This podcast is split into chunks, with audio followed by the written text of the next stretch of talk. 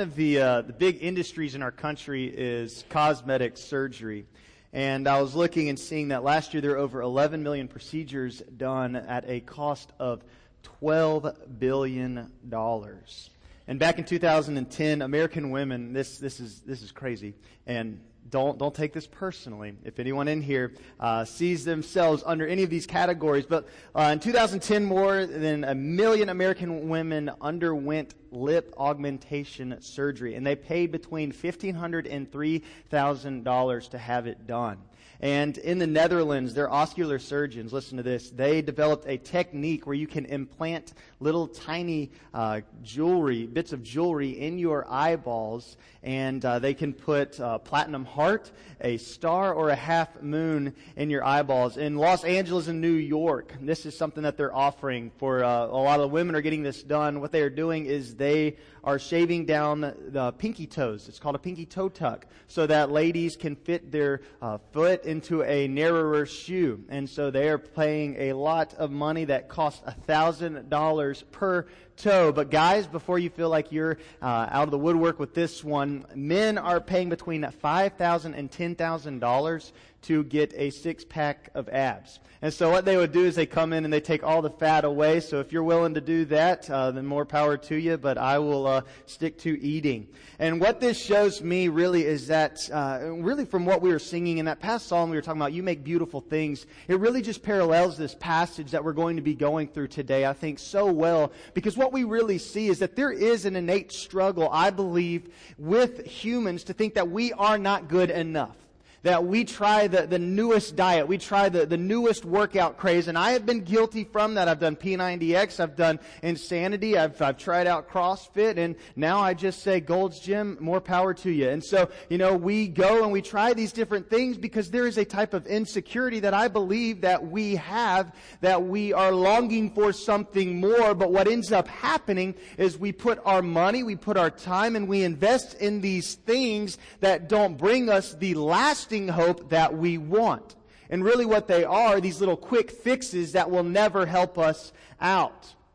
And so today what I want us to see in this passage of scripture will be, if you have your Bibles, go ahead and open up. We're going to be in Luke chapter 17. We're going to be in verses 11 through 19. And what we are going to see today is we are going to see 10 men who had a real struggle in their life as they had a disease called leprosy. And earlier today I was talking with Jonathan as I was coming out of the office. He said, hey man, good luck today on the lepers. I said, yeah, we're going to be talking about the leopards. And a student heard me and he goes, oh really? The 10 leopards? In the Bible? I was like, yeah, they came to Jesus because they wanted to have their spots back. And he's like, oh man, I really want to know more about it. I was like, okay, I feel kind of bad now because this kid totally believes that these ten leopards came to Jesus. And so I said, uh, you'll hear it at the West Campus and, and just pay attention and you'll realize what we're talking about. So we look and we see that we have this, this real struggle. And that struggle comes because we are trying to put something in place of where God wants to be.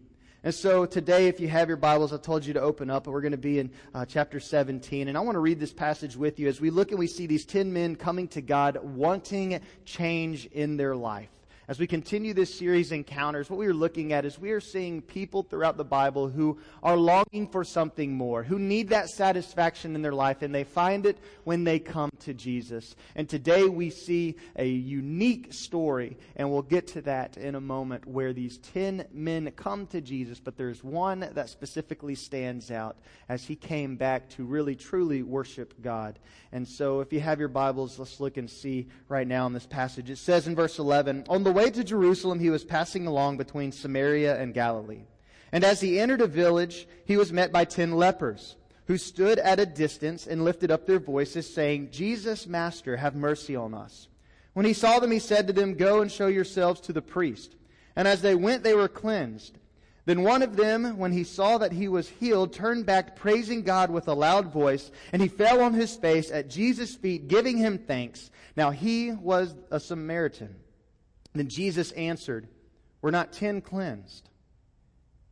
Where are the nine? Was no one found to return to and give praise to God except this foreigner? And he said to him, Rise and go your way. Your faith has made you well we look at this passage today and what we see are 10 men who had a terrible, terrible disease. And as we look at this, what I really want us to understand is first and foremost, as we see these lepers, that we've all got problems. I think it's easy to examine the scripture and we look at people, and it's so easy in life to look at other people and say, oh my goodness, you know what, look at them, they're overweight when you yourself are overweight, or you look at them and you say that there's this flaw, but yet we have flaws as well. It's like we try to point out flaws in other people to help our flaws be overshadowed by theirs. And so I think it's even uh, easier to look into this passage and we look at these lepers and we realize that these were people who were outcast in society. These were people that said that they came, they were at a distance. Lepers were supposed to be about 50 feet away from everyone because they did not want to get that disease. When they came into a town, they had to shout out unclean because they had this disease. Now, what would it feel like if you walked into this church today and you had to shout out unclean because you were sick? That would be rather embarrassing. For some, it would be kind of funny, but it would be really humiliating to have to walk around with this on you all the time.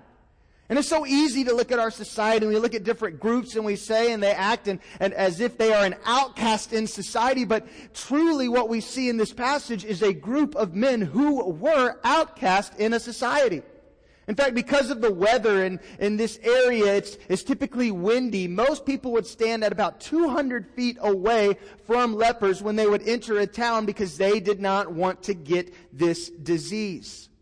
William Barclay, one of the great Bible commentators, wrote this about the lepers. He said, It might begin with little nodules which go on to ulcerate. The ulcers develop a foul discharge. The eyebrows begin to fall out. The eyes become starring. The vocal cords become ulcerated. And the voice becomes hoarse and breathe, and they start to wheeze when they breathe. The hands and feet begin to ulcerate. Slowly the sufferer becomes a mass of ulcerated growths.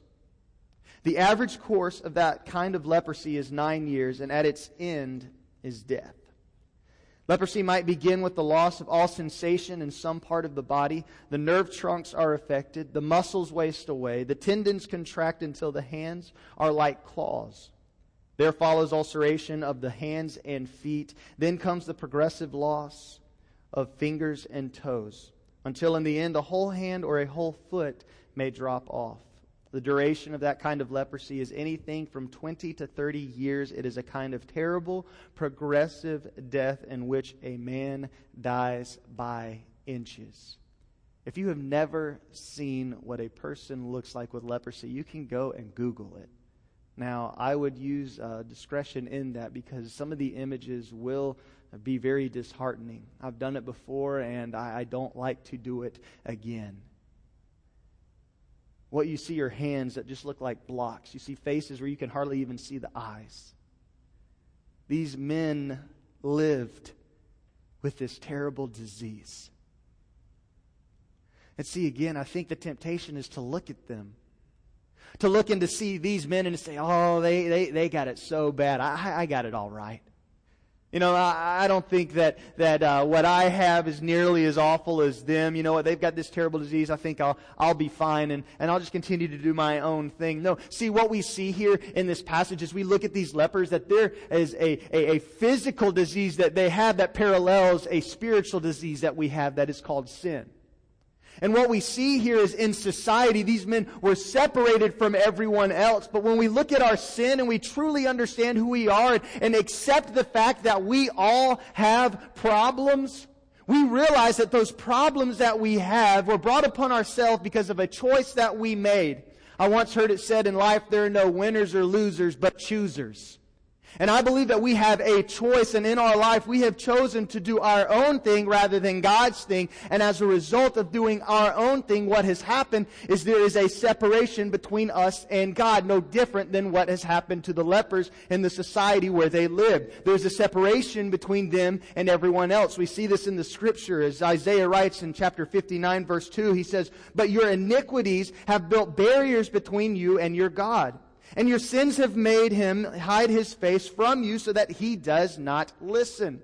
Psalm 68, 18 says, If I have sin in my heart, God will not hear me. What we see here is that as a result of our sin, there is a separation between us and God.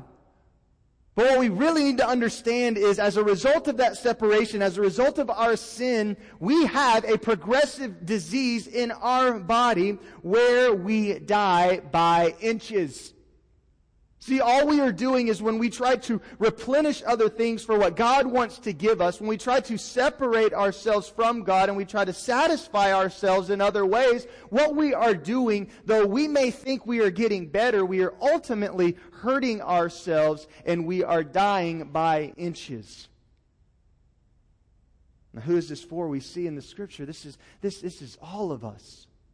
The Bible says in Romans that all have sinned and, and fallen short of the glory of God. And, and what we are doing when we try to have this quick fix is we are acting in denial that a problem exists.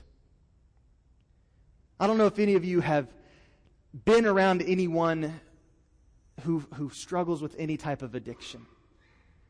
Addiction exists in my family. One of my brother in laws has struggled with it. I've seen it I've seen the hurt. I've seen the pain. I've seen the devastation. I've seen the tears that it has caused my wife. I've seen the tears that it has caused my family. I understand the heartache, and it is real. But what you have to understand is you cannot ever solve the problem until you realize a problem exists.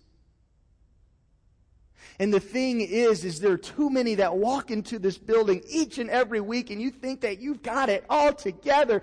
But what is happening is all you're doing is living in denial of the true problem that exists and you are never truly living with the fulfillment that God wants to give you and the hope that comes through a relationship with Him. And all you're doing is you're lying to yourself. And all that lie is doing is presenting a bigger problem. If you've been coming here for a while, you've probably heard the story about a nomad who was out in the desert one night and he was hungry inside his tent. As he looked over, he saw that there was a bowl of dates. He, he picked up one date. He took a bite out of it. He looked inside and there were some worms. And so he thought, well, that's nasty. And so he tossed it aside. The man being hungry said, Well, I'll try another one. Looks in there, takes a bite. There are worms inside. And he looked and realized there are only a couple dates left. And so he then leaned over and blew out the candle that was beside him and began to finish the dates. You know, I look at that story and I think that that is just like us when we deny that sin exists. What the man did was he just ate in darkness, denying that there was a problem, and he just continued to eat the dates even though they had the worms inside. And what happens is when we live in denial, what we are doing is we are just like that man eating the dates. So what do we do? Well, we have to admit that we do have a problem. That problem is sin, but in solving that problem, we have to find a solution. We see in this passage in verse 12 that the solution is Christ.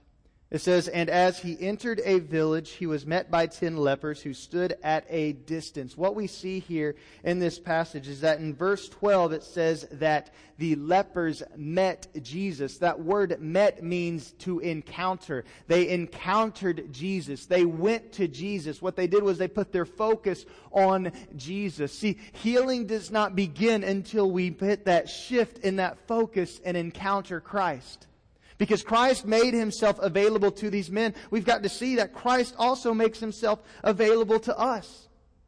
And so what do we do? We see in this passage that yes, we need to focus on Jesus. And it's so easy to say that and you come to church and obviously you expect that because that's what we're going to tell you because that's what the Bible tells us. And as a result of following the scripture and, and following Christ that we see through the scripture, we obviously focus on Him.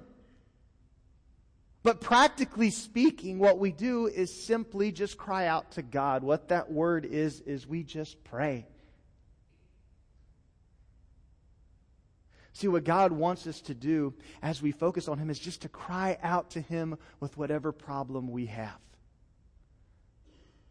And I'll be completely honest with you. Sometimes it's hard. Sometimes it's hard for me to pray. It's hard for me, one, just to focus. And so what I've had to do is as I've prayed, I've had to just pull out a journal and just write.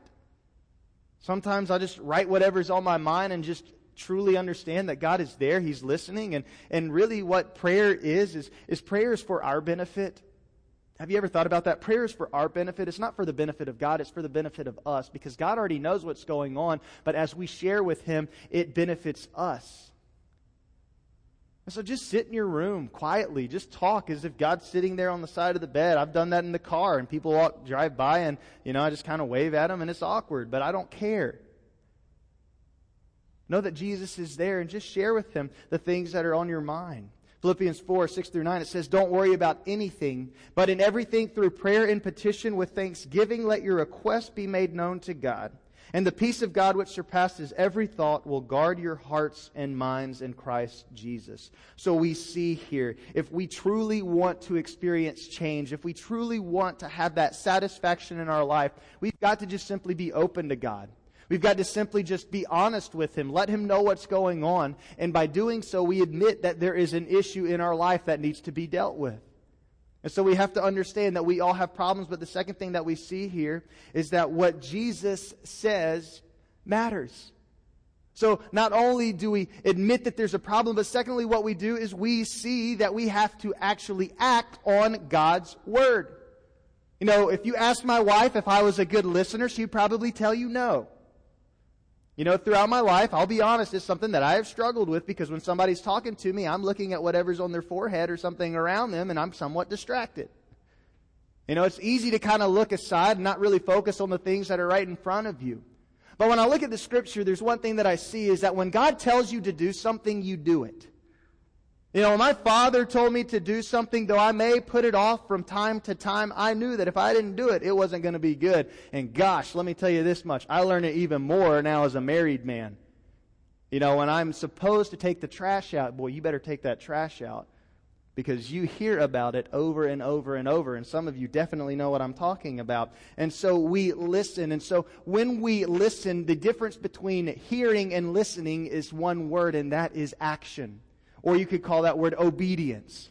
See, those who listen actually act on what they are told to do, and the power comes when we listen to Jesus. So we see in this passage in verses 13 and 14, it says, And lifted up their voices, saying, They came to Jesus, said, Jesus, Master, have mercy on us. But look at verse 14. It says, When he saw them, he said to them, Go and show yourselves to the priest. And as they went, they were cleansed. Now, that's kind of puzzling when we look into that passage. Jesus said, Go to the priest. And I'm sure if you've read that passage over and over, that's something that has not really just stood out to you and truthfully until I started studying it for this passage or for this message. It really didn't mean anything to me. But what we see here is knowing who God is, God could heal at any given moment if he wanted to. We see that as he sat down with, with the blind man and he gave him sight, we see as, as a child was dead and he went and she rose from the grave. We see through the miracles that God has performed what he can do in just a moment. I believe as he spoke, we see in Genesis, as he spoke, we came into being. I believe that our God is powerful and when he talks, it happens. Yet in this passage, he says, go to the priest. But what it shows is something great about God. Because see, what we know about Jesus is this, is that Jesus always acts in harmony with God's Word. See, Jesus never does anything outside of what God's Word has already written. That is why he said that I have not come to abolish the law, but yet he came to be the fulfillment of the law. He still abided by the things of the Old Testament. And what we understand about what Jesus said, we see in Leviticus 14, verses 1 through 9. When a leper was wanting to be cleansed, he had to go to the high priest, he had to go to the priest and there is a cleansing ceremony that took place. And if they were cleansed, then the priest deemed them clean and they were able to go back to society. Jesus knew that. Jesus abided by that.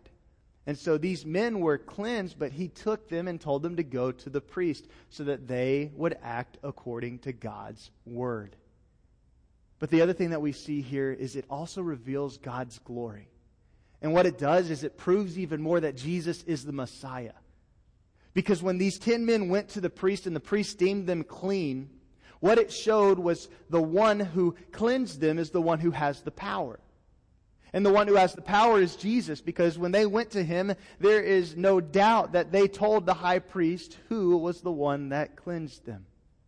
And so we see that God gets the glory in this as well. But what it also does to me is it also leaves kind of a question mark in my mind. And I understand that, that Jesus was acting according to God's word. But even in that, if I was a leper and I went to God and he told me to go to the priest, I think that I would doubt his plan.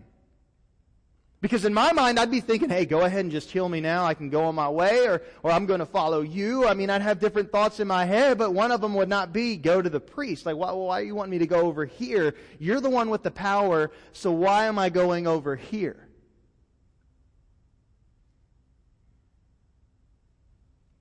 When I was in college, I, I went to North Greenville College for the first two years of school. Went up there to play baseball. That uh, didn't work out as I blew my shoulder out and really just knew that that was not what God wanted me to do. And, and really, between my sophomore and junior year, that whole year, I struggled. I struggled because I knew that God did not want me where I was, yet I was still where I was because it made sense. The reason why it made sense for me to stay where I was at North Greenville was because one, I was on scholarship, so there was a financial reason to stay there. My grades were, were pretty good at the time. I was a, an RA on campus and, and was a part of an impact team where we traveled around and did different uh, youth retreats on the weekends. And so there were so many different reasons for me to stay, yet the one reason I knew I shouldn't is because God does not want me to. But I had no evidence to really prove what God wanted other than the fact that I knew that's what He wanted me to do. And I knew that God wanted me to transfer back here to the University of South Carolina, and I was, I was honestly acting in disobedience to God, but I'll never forget this. One night I sat down on my bed, and as I lay down to go to sleep, I heard this come loud in my room. It was as if there was a voice right there that said, It's time. Immediately I said, Yes, sir.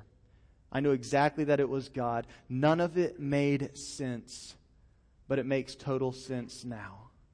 See, I never knew that by obeying God and stepping out in faith, one, that I was going to lose uh, many credit hours, and so that was definitely something to put me behind from that standpoint. But by coming to USC, I had the opportunity to be the chaplain for the, the Senate on campus. I had an opportunity to uh, be on a, a religious advisory committee while I was on campus. I was the president of a, a student organization called Sunday Night Alive for three years while I was on campus there. And as a result of being down here, ultimately it's led to being out at Village Church, and I look and I see the impact that has been made in the student ministry and the lives of these kids. And, and it's simply because of obedience. And I don't say that to toot my own horn or anything like that, but I simply just say that to you as a testimony to following what God is telling you to do.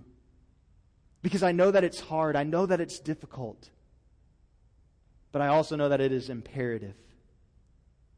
So we look at this passage and we see that though we don't understand God's ways, that His ways are better than our ways,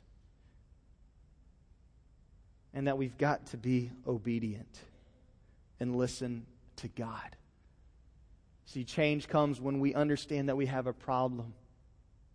Change comes when we listen to what God tells us to do. But lastly, when we are obedient to following God, we have to give credit where credit is due and demonstrate gratitude to our Savior. It said that Jesus told them to go and show themselves to the priest. And they were cleansed. Then it says, Then one of them, when he saw that he was healed, turned back, praising God with a loud voice, and he fell on his face at Jesus' feet, giving him thanks. Now he was a Samaritan, and that is key because Jews did not like Samaritans. And what this shows in this passage is that there are many different types of people who were a part of the ten, but the one that came back was a Gentile, one that was not only a, a physical outcast, but also was an outcast because of, of the type of nationality that they were. And so they were an outcast to all in that area, yet this was the man that came back to Christ says, And Jesus answered, Were there not ten cleansed? Where are the nine? Was no one found to return and give praise to God except this foreigner? And Jesus said to him, Rise and go your way. Your faith has made you well. When we look at this passage, we see two things. Is that one, this man came back and he said, Thank you. He simply gave God the praise that God deserves. And the question that I ask those here is, are we giving God that same praise? You know, one thing that I, I, I, I don't necessarily enjoy doing, but I understand how meaningful it is for people is writing thank you notes. I mean, for those of you here who have ever gotten a thank you note, it, it feels pretty good. We have a former student who is now one of our interns in the student ministry, Abigail Bird, and she writes the nicest thank you notes, and that is definitely a gift of hers. You know, and to receive those notes when, when you're just kind of battling the trenches spiritually day in and day out and you receive something like that, you hold that dear to your heart because it is very meaningful. I keep all my thank you notes that I receive from people in my office because there's some days that you simply just need to pull them out and read them. I mean, you know how it makes you feel when you receive one of those notes. Think about how God feels when He does these things for us when we are so undeserving of them. And we just simply say, Thank you. See, that thanks is also an act of worship. Because what we see here is that our gratitude reflects our worship. In other words, when we say thank you to God, when this man came back, it said he bowed at his feet. We see that he worshiped Christ. He worshiped God. What does that show us? It shows us this is that no matter what we are doing, no matter who we are, no matter where we are, that God always demonstrates love to us. Keep in mind, there were 10 men that were healed and only one came back. Yet Jesus knew that, and he healed all ten. What does that show about our Savior? It shows that even when we turn our back on him, he never turns his back on us. He always loves us, he always cares for us.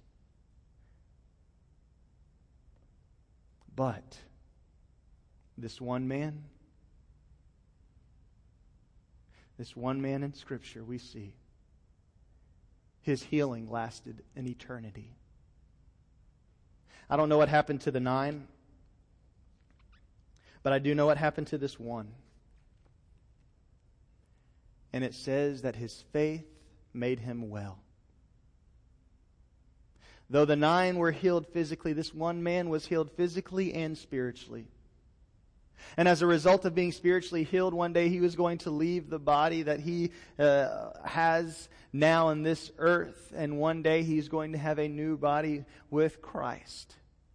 And he's going to be healed now and forevermore. So the question is what healing do you want today?